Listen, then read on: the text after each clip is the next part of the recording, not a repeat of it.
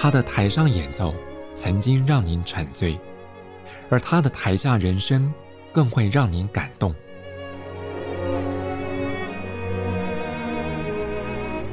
国家交响乐团爱乐实验室 Podcast 名家登场，有生命的音符只为您演出。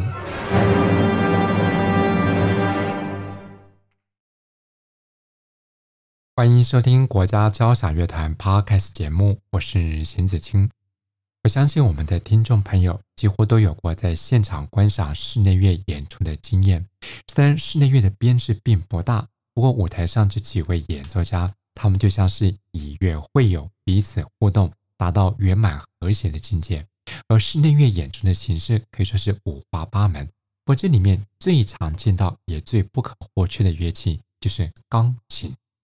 在我们这一集节目当中，为朋友们邀请到这位钢琴家，过去十多年来，不论是在室内乐演出场合，或是在有些像是声乐演唱会上，我想朋友们经常会看到他绅士风度的身影。再加上他非常细腻迷人的琴音，而他几乎就是一场室内乐演奏会的灵魂人物。为朋友们介绍国内知名的钢琴家翁崇华，崇华你好，啊，邢老师好，各位听众朋友大家好。一般来讲，对一位钢琴独奏者来讲，他们最喜欢的当然就像是独奏，或者跟管弦乐团一起演奏协奏曲。可是过去十多年来，大家一听到你的名字，想到的都跟刚刚我们讲的演出形式。好像几乎没有关系，可是你非常热衷于像是室内乐的演出。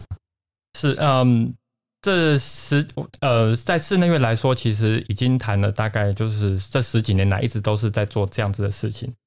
那为什么会选择室内乐当就是这个领域来当做我的一个就是工作的范围？那我自己会觉得，就是我本身可能不是一个喜欢被当做焦点的人。那通常你在嗯，在独奏会上，或者是在协奏在协奏曲的音乐会上面，我们会看到一个就是比较有明星特质的那样子的一个独奏家哇，跟着指挥一起出来，然后我就是接受大家的那种疯狂热烈的如雷的掌声这样。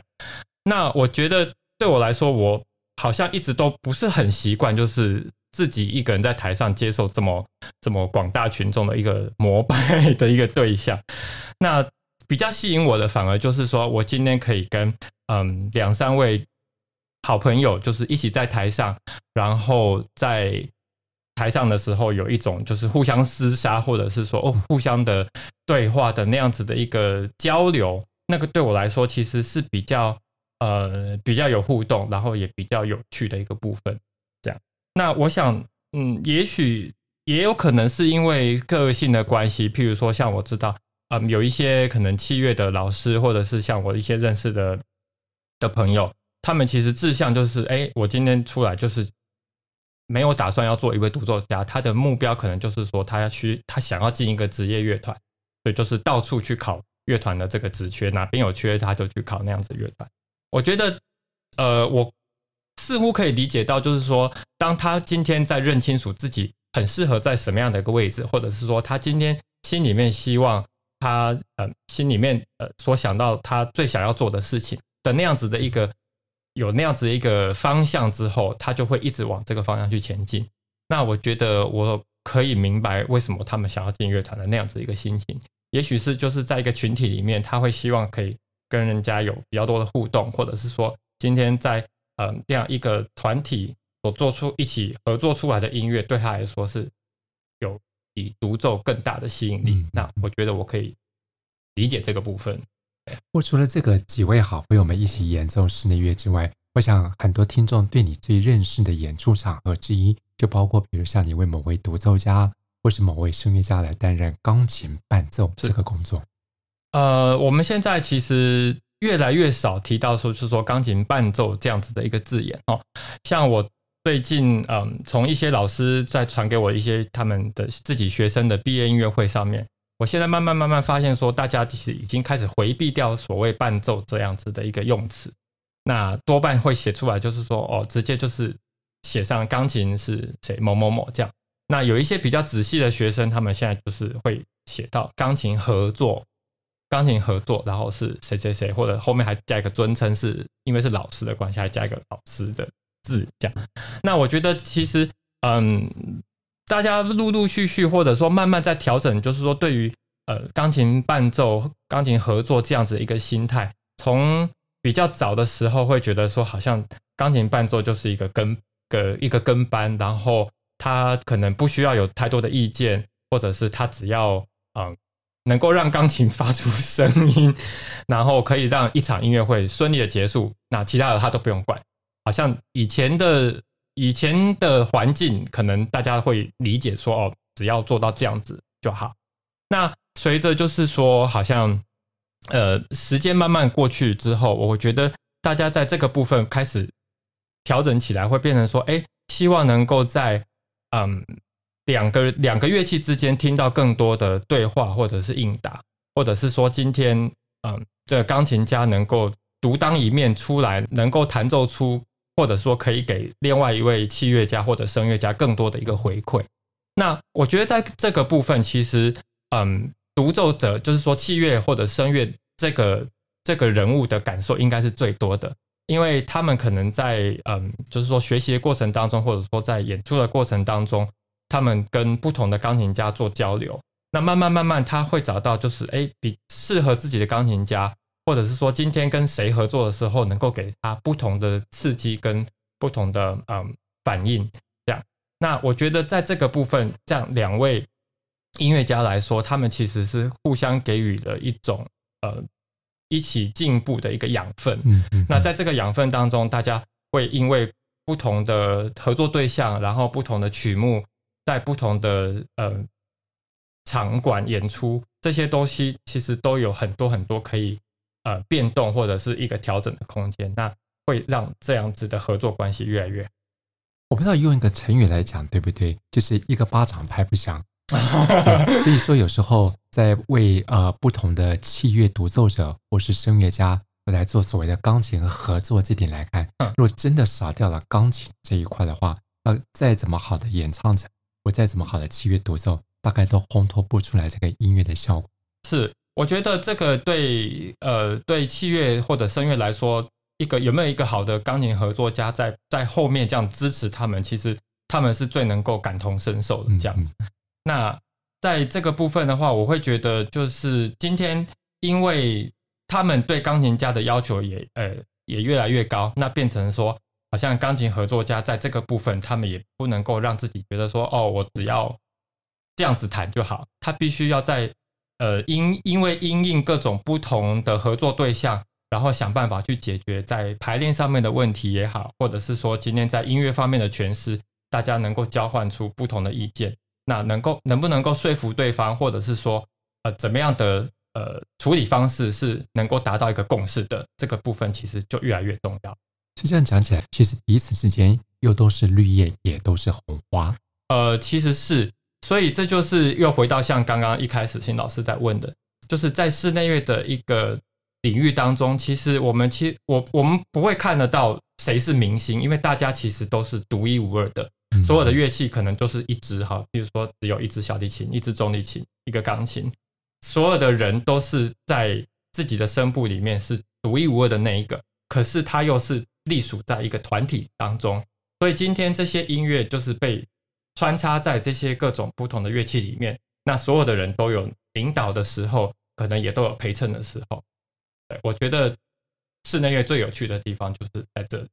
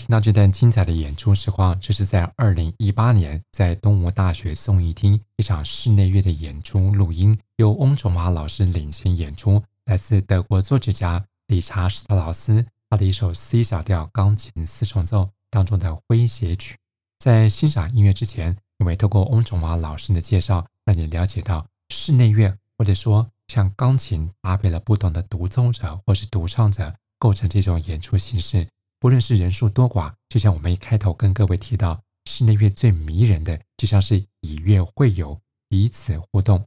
不过说起您过去个人钢琴的学习经历，其实从小到大，在国内有接受过很完整的钢琴独奏的训练。可是后来到了美国伊斯曼音乐学院去在深造的时候，在那个时候是不是就已经笃定打算我要走的就是室内乐，或是所谓的钢琴合奏？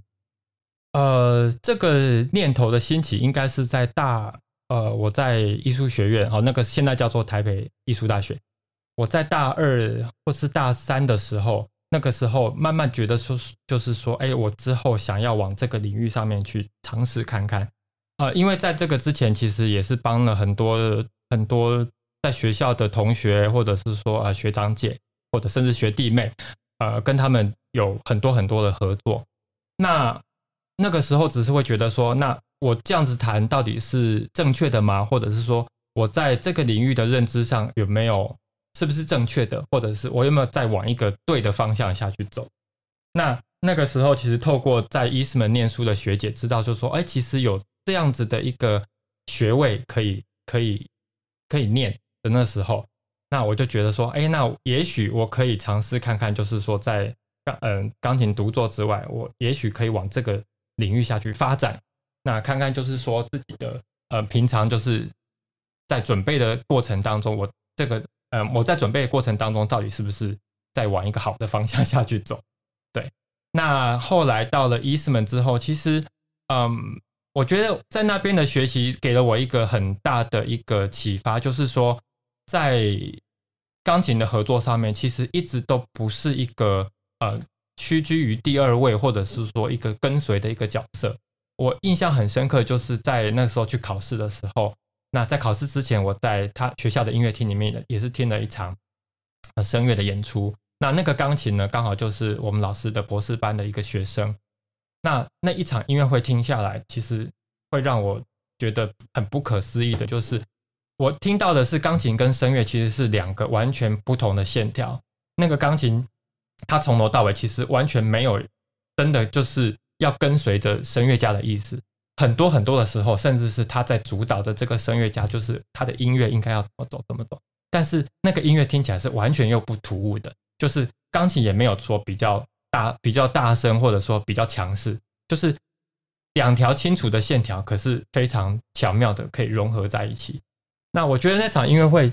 会觉得会让我觉得说，哦，原来钢琴合作也可以做到这样子的一个层次，就是他不会喧宾夺主，可是他又有自己很独立的一个想法。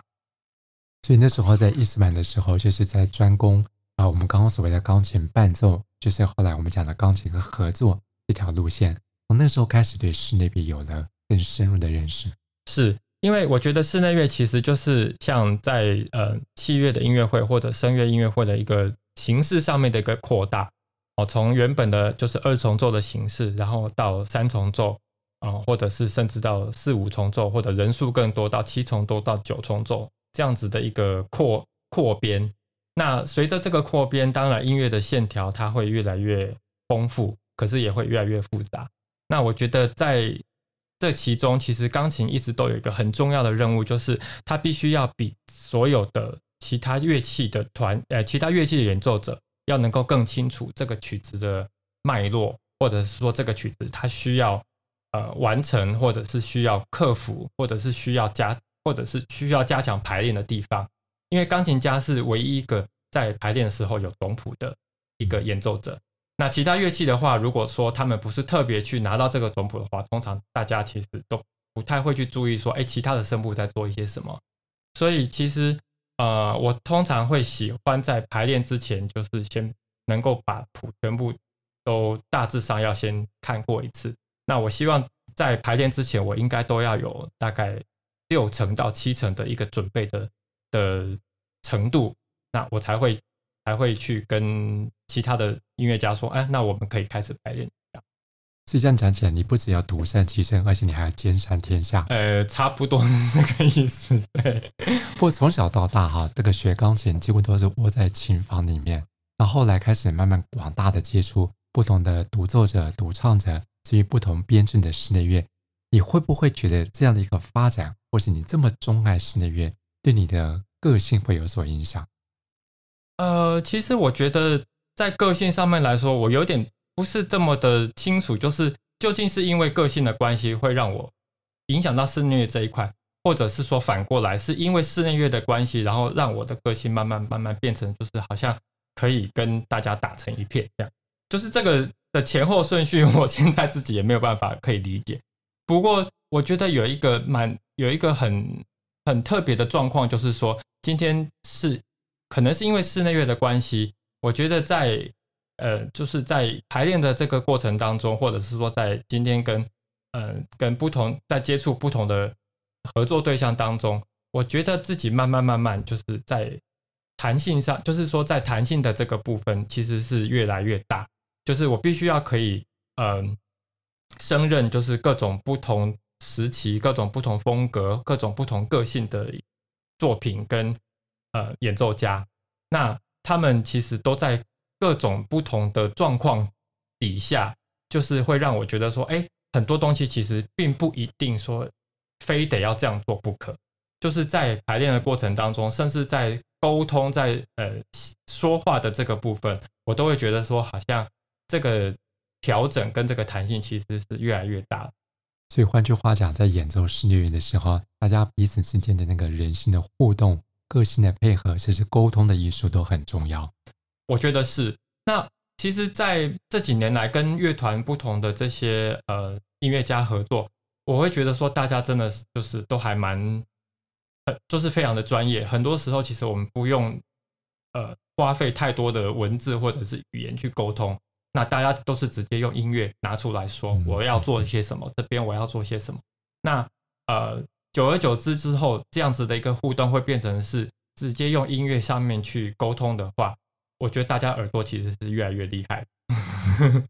我们刚刚聊了这么多在演奏室内乐的一个乐趣，不过我想有个很现实的状况就是，或许室内乐在国外或者从整个西方音乐史发展来看，它是个很重要的部分。可是回到国内的音乐会的演出，票房上面实际反映的，好像对室内乐还是有那么一点点的距离。可能觉得说不像管弦乐团演奏出那么气势磅礴的声响。可是室内乐的起源，它真的就像是我们一开始所说的，很平易近人。那这一点您怎么看？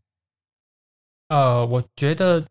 今天譬如说大家是呃进音乐厅，它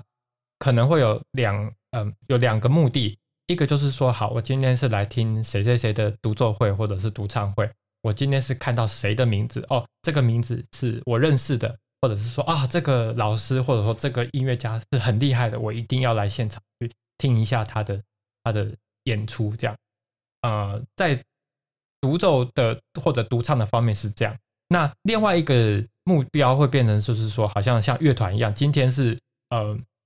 哪一个乐团和知名的乐团要来，譬如说每次巴伐利亚来的时候，那个票就是一下子就抢完，或者说像之前嗯克里夫兰要来，或者是柏林爱乐要来，维纳爱乐要来，这些都是通常连宣传都不用宣传，那票房就是直接就是秒杀这样。那大家无非是想要在乐团里面听到就是哎很细腻那样的声音，那同时在呃百人的一个声响上面，它又能够制造出一种就是可以打到你的血液里面那种哦好感动哦，就是哦这么的这么这么的澎湃的那样子一个声响。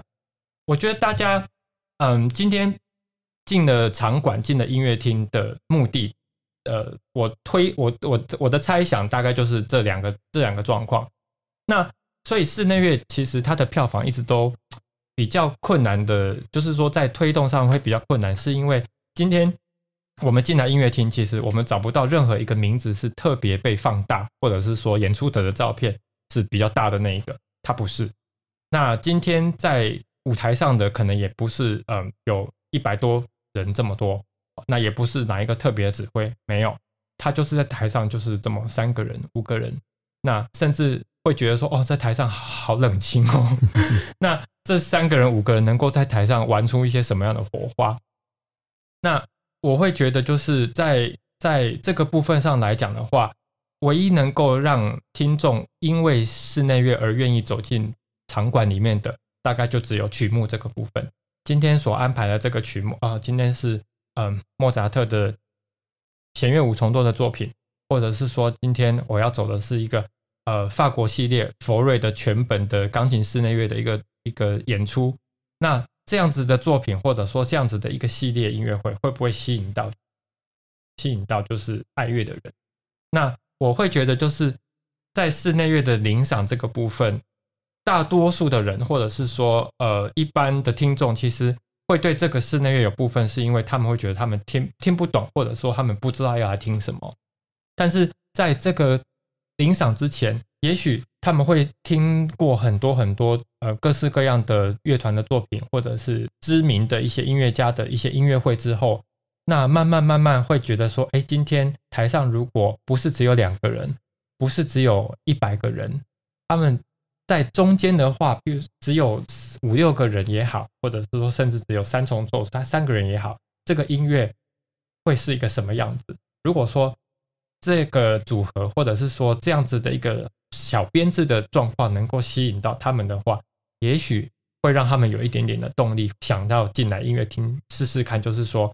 今天这样一个没有明星光环，或者是说呃一没有慷慨激昂的一个低音的衬托之下，只有在台上这样子三五个人左右的这样子的一个编制，其实在多数的时候。他其实更容易会去达到心里面最柔软的那个部分。那我相信很多作曲家，其实他们在写作的晚期，在他们写过了这么多的嗯交响曲，或者是说写过这么多的歌剧，但是在他们创作的晚期，很多很多作曲家其实最后都还是回到室内乐这一块。那我相信这个东西也许会跟我刚刚提到的这些嗯有一种不谋而合的一个共识，就是我们总是要。去学着在聆赏的时候去放掉一些，或者说去忘记一些你以曾经以为说他们那些是最吸引你的东西，但其实回归到你心里面的时候，你还是会觉得说，哎，最细腻或者说最精致那个部分，才是最能够打动你的那个地方。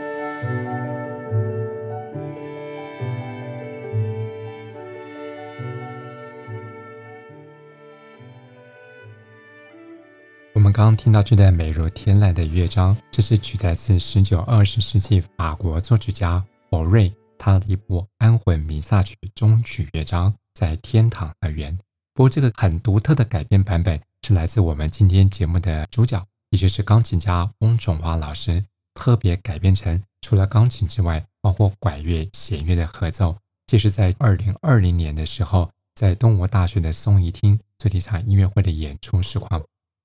在过去参加过这么多室内乐的演出，也不止担任一位演奏者，其实有时候你也会突发奇想，你也尝试了改编，为钢琴搭配不同编制的室内乐演出。其实这样子的改编，呃，算是我自己对室内乐上面做的一点小小的一个回馈。那另外一个部分的话，我觉得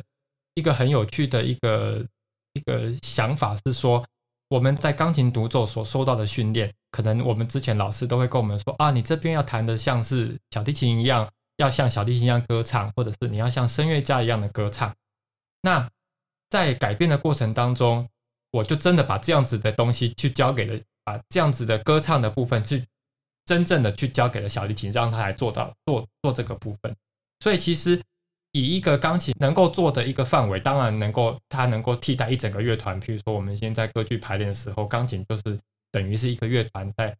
做一个串场，或者说在模拟乐团里面各种不同乐器的声响。那在改变的过程当中，我只是把这些声响交给了真正应该要让这些旋律发生的那些乐器，把旋律交给他们，那让这些旋律能够真的回到他们应该或者是我觉得被歌唱的那个乐器上面，能够让这些乐器替这些旋旋律发声。所以对你来说，在室内乐的演奏这个长久的经验下来，反而也让你开拓了另外一个发挥的空间，不只是演奏，还可以尝试编曲或者是作曲。是这一块，其实我到呃目前为止还觉得就是还在摸索尝试当中。不过其实呃有因为组合的不同，因为编制的不同，其实在这个编曲的方面，其实它还有很多很多发展的空间。我想你一定非常 enjoy 在室内演奏的过程里面，不论是曲目或者是合作对象，甚至很多种的可能性。是。那我们刚刚聊了这么多跟室内乐有关的演出，那在你来看，其实不论是搭配独奏者、独唱者，或者是在室内乐里面，他其实，在钢琴家这个领域，他的演奏的功力水准，是不是其实都跟钢琴独奏家不相上下？呃，其实是哈，因为。我们在受呃接受训练的过程当中，其实从小音乐班开始，一直到大学的音乐系，那其实呃对钢琴对主修钢琴的学生的要求，一直都是觉得说，呃他必须要能够独当一面的在台上这样。那一直到大学之前，所有的就是音乐系里面的呃键盘的主修，应该都是只有钢琴这个部分。那在国外的话，或许。呃，在大学部的时候，会有一些可能是主修大键琴这样。那只是说在，呃接下来在讲到钢琴合作上面的时候，这个东西通常它的呃主修这个领域，它只会设立在呃研究所里面。那我相信，就是今天呃老师们，或者是说今天呃在这个领域上面的一些演奏者，可能都会认同，就是说你今天在预备要跟人家合作之前，你必须要先把自己的嗯、工具，或者是说今天的功力要先准备好。那只有把自己呃准备好之后，能够能够把自己的部分处理的很完善之后，你才有那个余力，能够去倾听其他的声部，然后能够才能够知道怎么样去跟其他人合作。不过，我想，呃，今天会听我们这个节目的，呃，不只是资深的爱乐朋友，可能有些同学们可能也会想走所谓的室内乐，或者像刚刚我们有提到像钢琴伴奏或是钢琴合作这个领域，嗯、那你们想给这些学习者一些建言？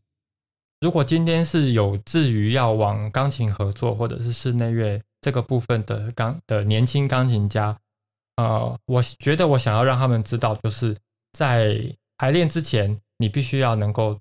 尽你尽你最大的能力去准备你应该要排练的东西啊，譬如说你今天你需要去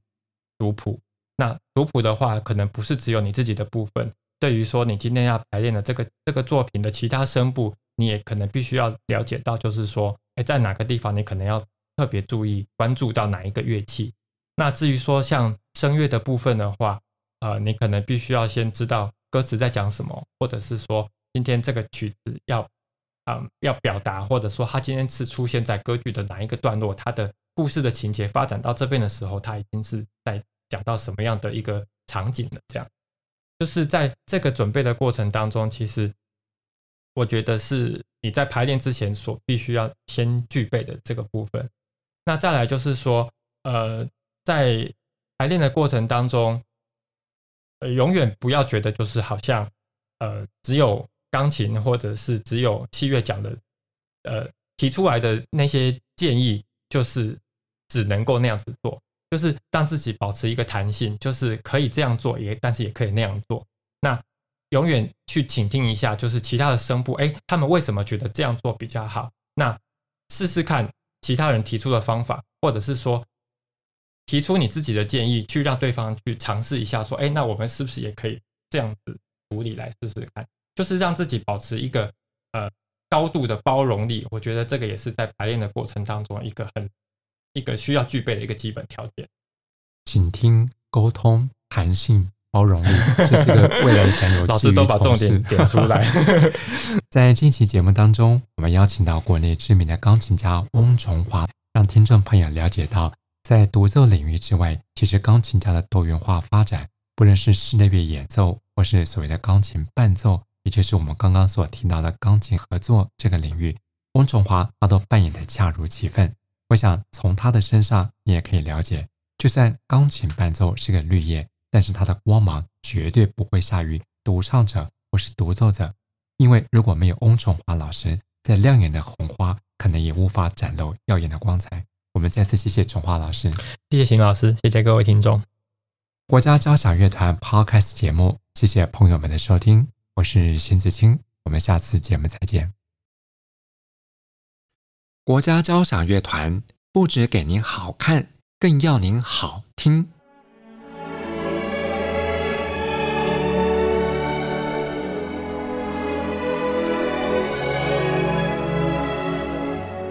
国家交响乐团独家精彩实况，原创 Podcast 节目，舒缓音乐，友善贴心，诚意十足。爱乐实验室 App 温馨登场，请上 App Store 或 Google Play 搜寻“爱乐实验室”。